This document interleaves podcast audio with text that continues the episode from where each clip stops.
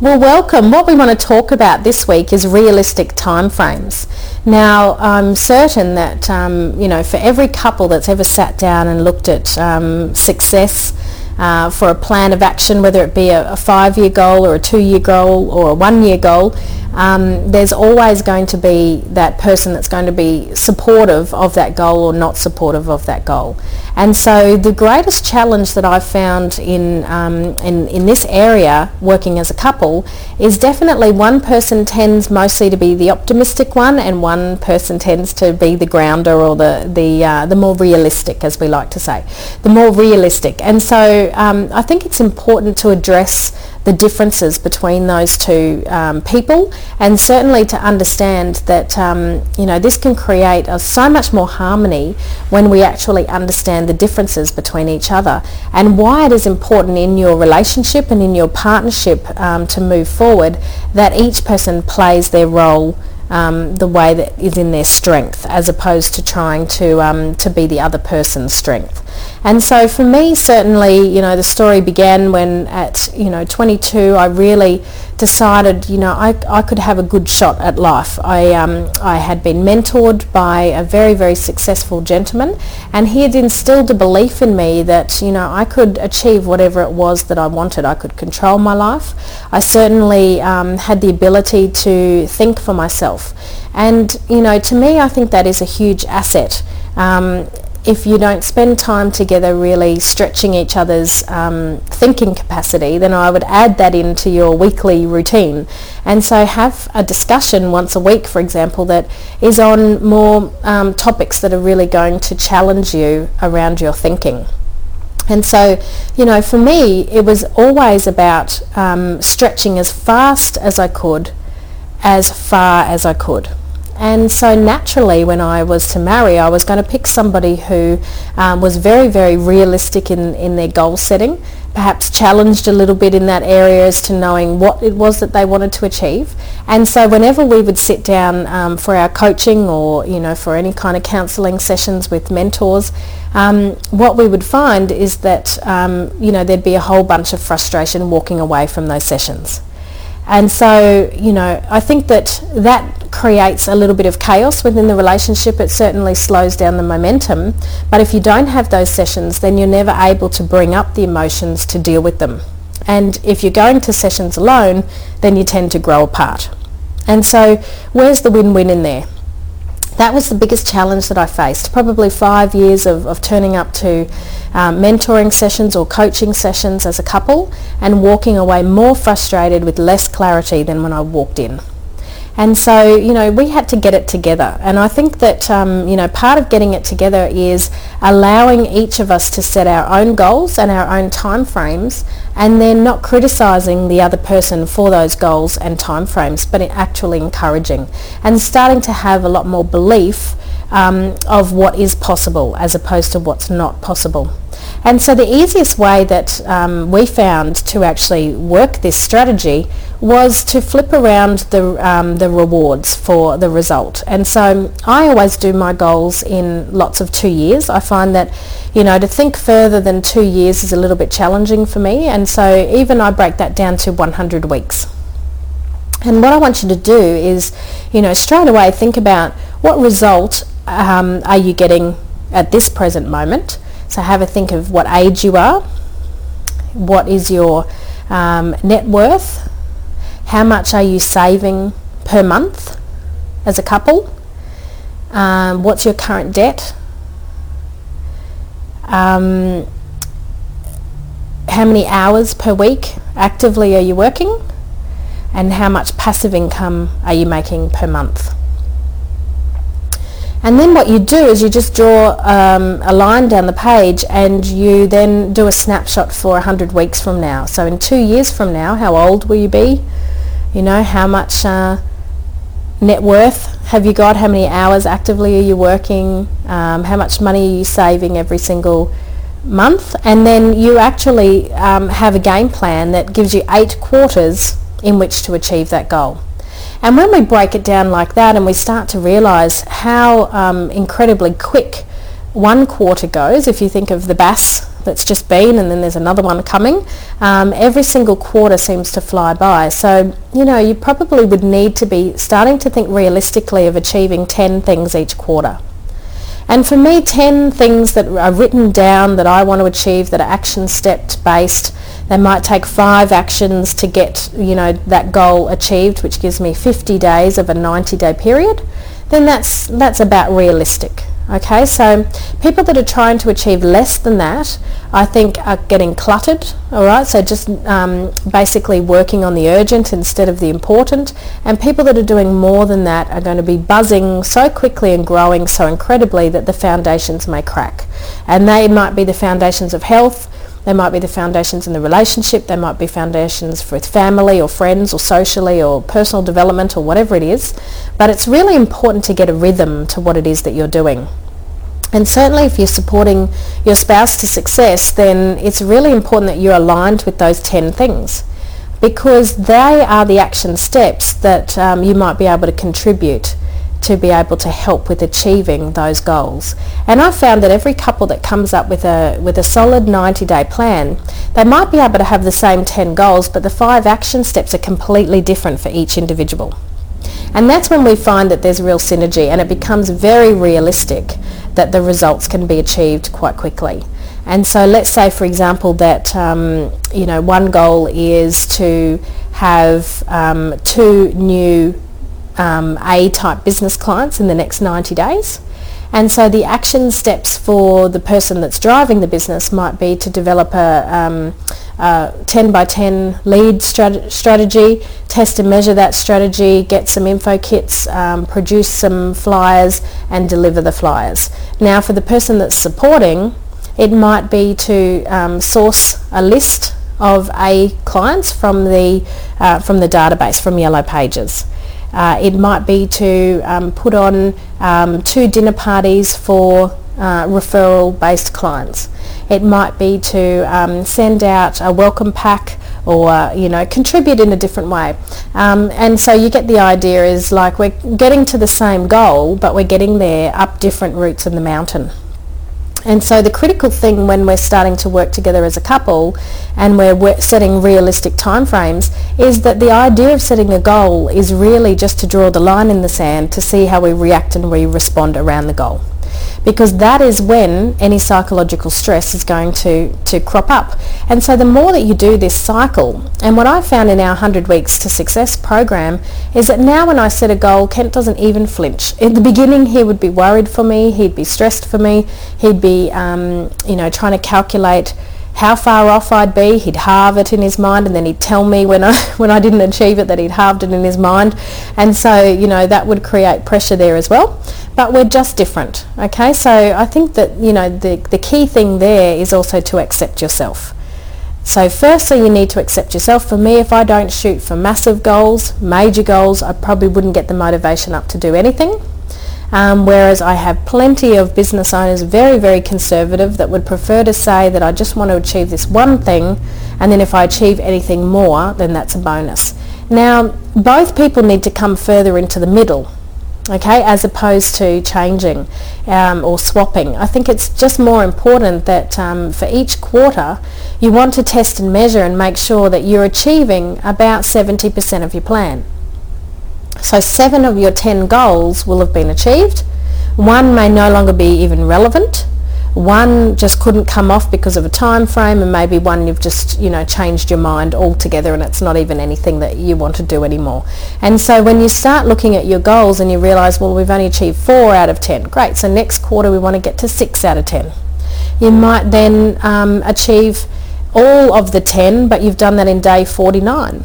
Okay, so then you've not set the goal um, far enough. You haven't stretched yourself far enough. So some of the tactics are really just testing and measuring and sharing the goals, putting them everywhere. So I have a set of goals that are in my diary. I have a set of goals then up on my wall near the computer. I have those goals, um, you know, close to my bed. Um, so I'm reviewing them all of the time. If I'm at a traffic light, I might open up my diary and take out the goals and think, okay, what phone call could I make? What one step could I do to get me a little bit closer um, you know, towards my 90-day goal.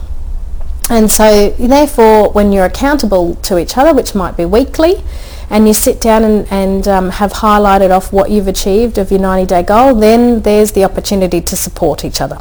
To say, well done, that's fantastic. So what should we focus on this week?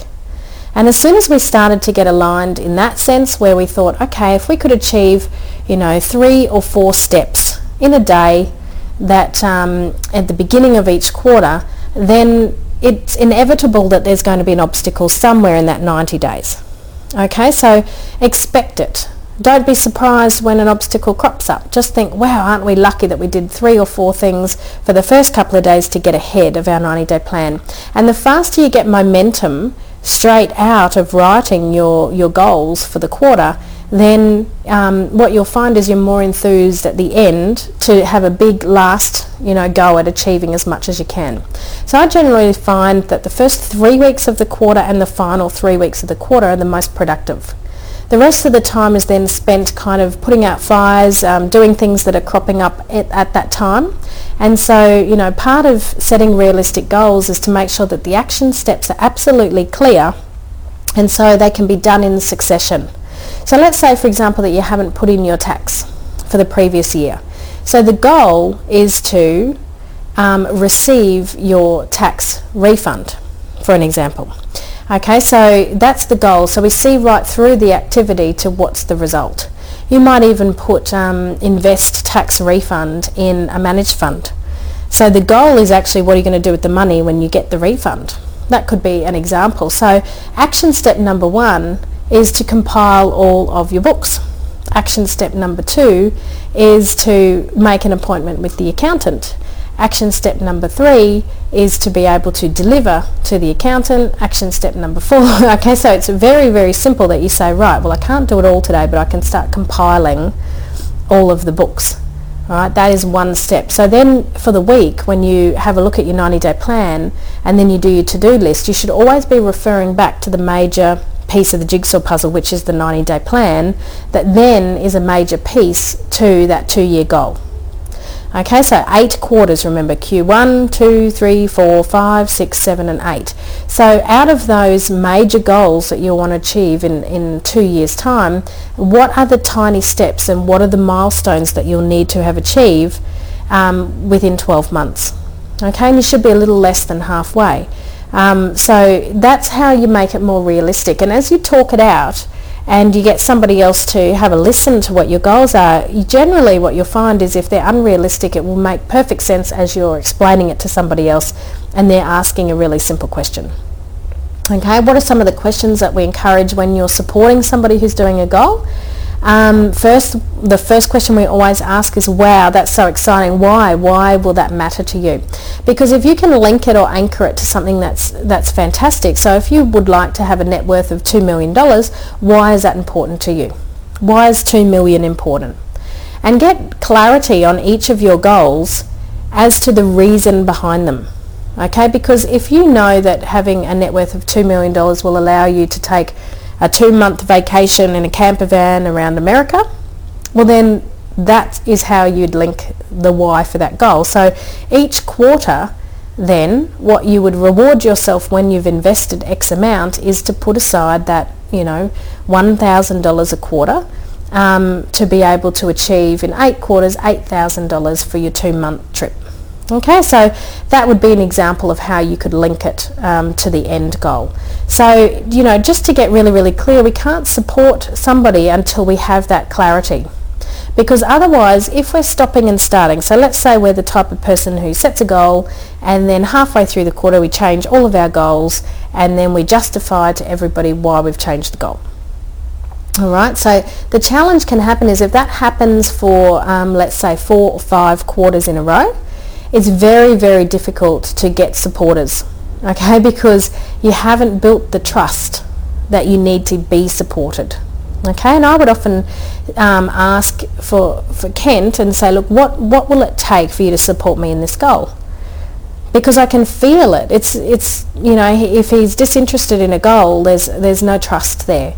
And so it might be as simple as him saying, well, every single day I want to know that you're doing this, this and this okay, to be accountable because I think that goal is unrealistic. Now, some people work very well with that energy. I'm one of them. if I've set myself a major goal and somebody doesn't believe that I can do it, I actually get more fired up and excited about doing it. And that's what I mean about setting really, really high expectations for myself, being that quite competitive nature. And that's um, helped us achieve heaps, heaps and heaps as a couple.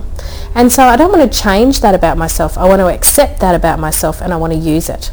And so the picture that I'll say to Kent straight away is, okay, which means to us, I am the golden retriever and he's the master throwing the stick. And as soon as he goes, throws that stick, off I go and I start to run towards the stick.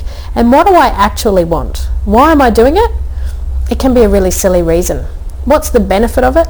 Of getting the pat on the head at the end.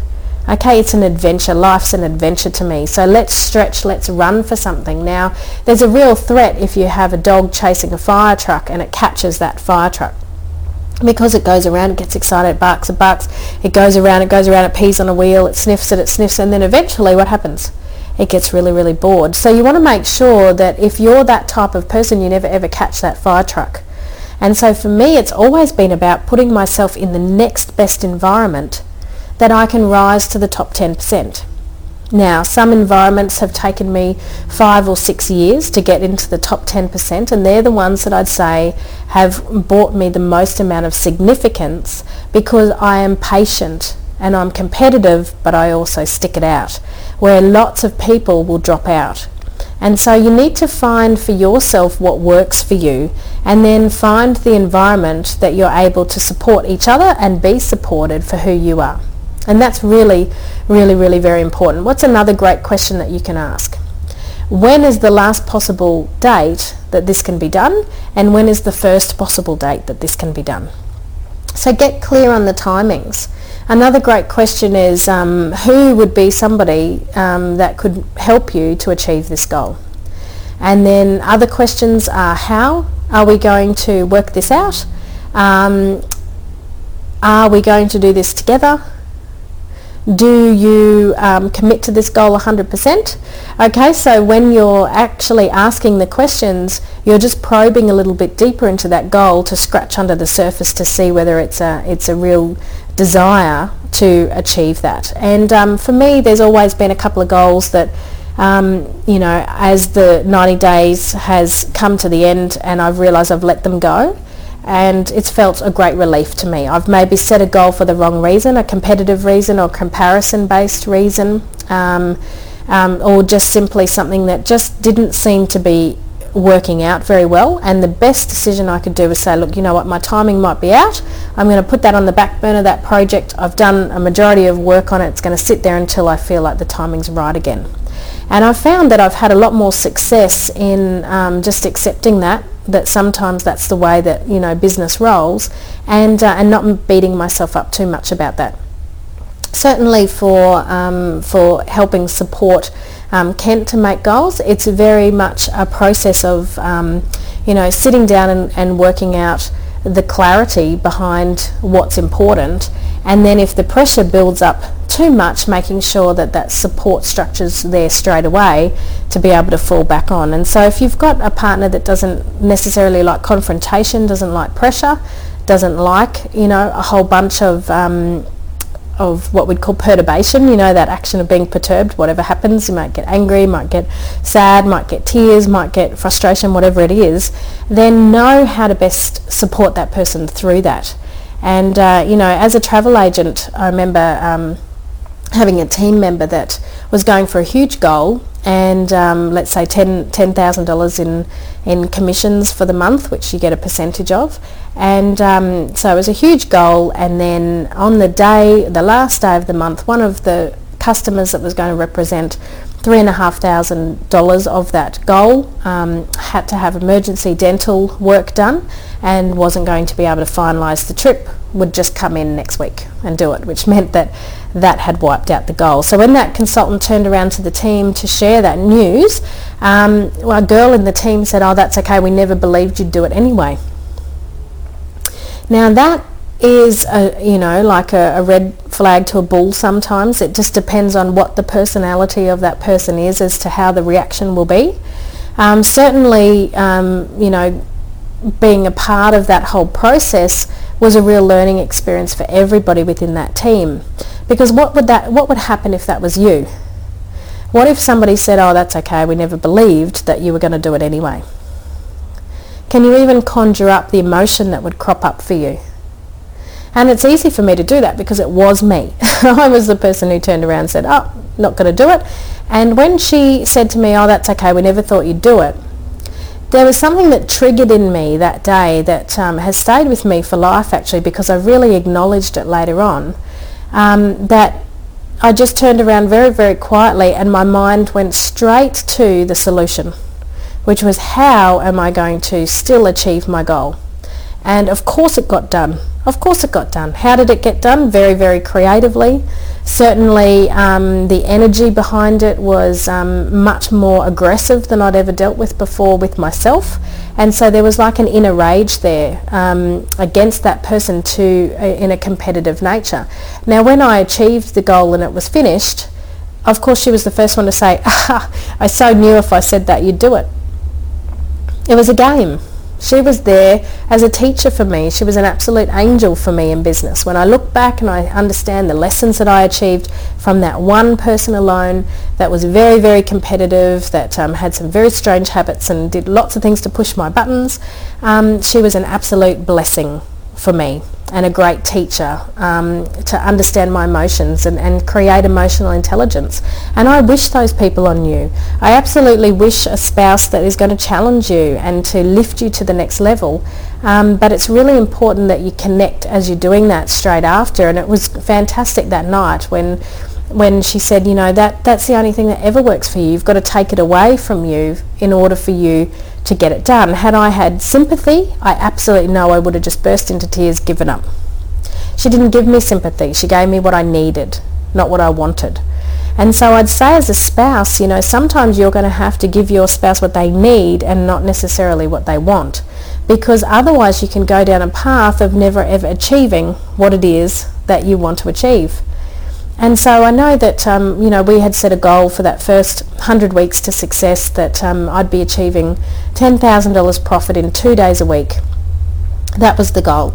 And it was very, very clear in my mind. I, I could see it happening. I understood the structure. I had the default diaries. I had the plan. I knew what was going to happen. And I think that um, we were in about um, week three or four weeks to go and uh, this was not looking like it was going to come off at all. okay, the, um, my business was consuming more time than ever.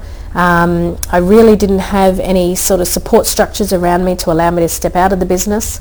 And um, the reward for Kent was going to be a Ducati Super, Super Sport in yellow.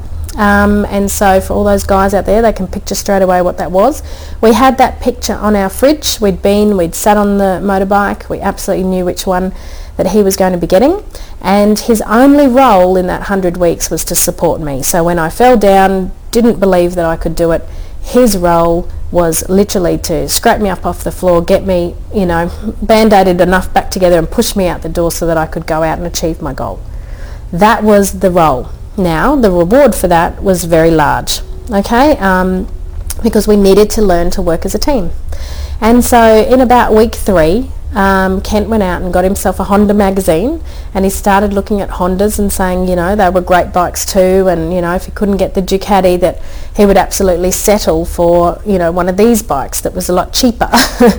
and um, just by leaving that brochure in my living room um, for about 20 minutes was the same energy as when I turned around and that consultant had said, it's okay, I didn't think you could do it anyway. It was the same rage, it was the same clicked in feeling, it was the same stick it to you energy.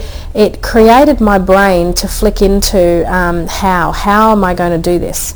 And I can tell you within that next 20 days, so much stuff manifested out of absolutely nowhere. Um, money was coming from investors that we had not ever conceived of using other people's money to achieve the next level in business. Um, recruitment of, of different people within our business to take our team to the next level, to produce an office, to have an office manager, to have a marketing manager. Um, and a salary package that would um, exactly match what it was that was my goal it was unbelievable how quickly it came, but it came from something that had to happen inside, which was a, setting a realistic goal with a time frame. So 100 weeks is realistic and it is time framed and you're going to need to change but you're also going to need support to achieve that. And I can tell you that was an incredible day when we went down there with cash um, to put that deposit on and pick up that bike that had never even been ridden, never been out, out of the showroom um, and owned that motorbike. And, you know, that brought up a whole bunch of other stuff, you know, in our relationship from a support point of view because, you know, Kent really didn't feel worthy of that. He didn't feel he deserved it. And um, it was incredible that it actually ended up being more for me than it was for him. I'm like, you're having the bike because I had visualized it so much. I had believed that um, that as a family it was the um, defining moment that we knew that we would be successful. And so I share that story with you to really understand that, you know, you can do this. Whatever it is that you're setting out to achieve, you can do it. You absolutely can do it, but you need to understand what it's going to take and you can't give in. You can't give in. And when that person's feeling pressure and doubt and fear, then the support person needs to understand how the mechanics of that person works. Now, is that fluke? Is that you? You know, was that just an absolute fluke of how that happened? I'm sure it was. And yet, when I look back, I question that. I think no. I think that he might have had a bit more wisdom uh, than he realised of how to play that game, because each of us react and respond very differently under pressure.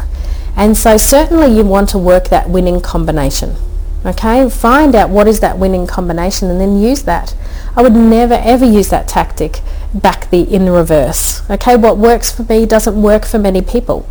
You've got to realize um, and educate the team around you how you operate. What are your hot buttons? What are your fear buttons? What are the things that will stop you? What are the things that will fire you up to get you moving again? And then listen Write those things down. Remind yourself. If you're going to support that person, then make sure you create an environment that's conducive to change and that is supportive of that person. Okay, so I want you to set some goals for two years. Break them back into, you know, eight quarters. So where do you need to be at the end of the fourth quarter? So 12 months from now. What will that need to look like six months from now? And break that in half to get the next 90-day plan. What are you going to need to achieve as a team and how are you going to reward each other for supporting each other through this goal? You absolutely can do it. I know it because I've done it myself and uh, when you're working to a goal as a couple, things just synergize and magic can happen and you don't know where it's going to come from but I tell you what, it's one roller coaster that's worthwhile riding and uh, I would encourage you to ride that every single quarter until you achieve whatever it is that is your dream life and, uh, and then really feel deserved of what you're achieving as a couple. So um, I hope that's been of service to you and that has helped you and uh, remain abundant with each other as opposed to scarcity and, uh, and if you catch yourself with any of that negative energy then just work on yourself. That's the most important thing. Have a wonderful week and we'll catch up again next week.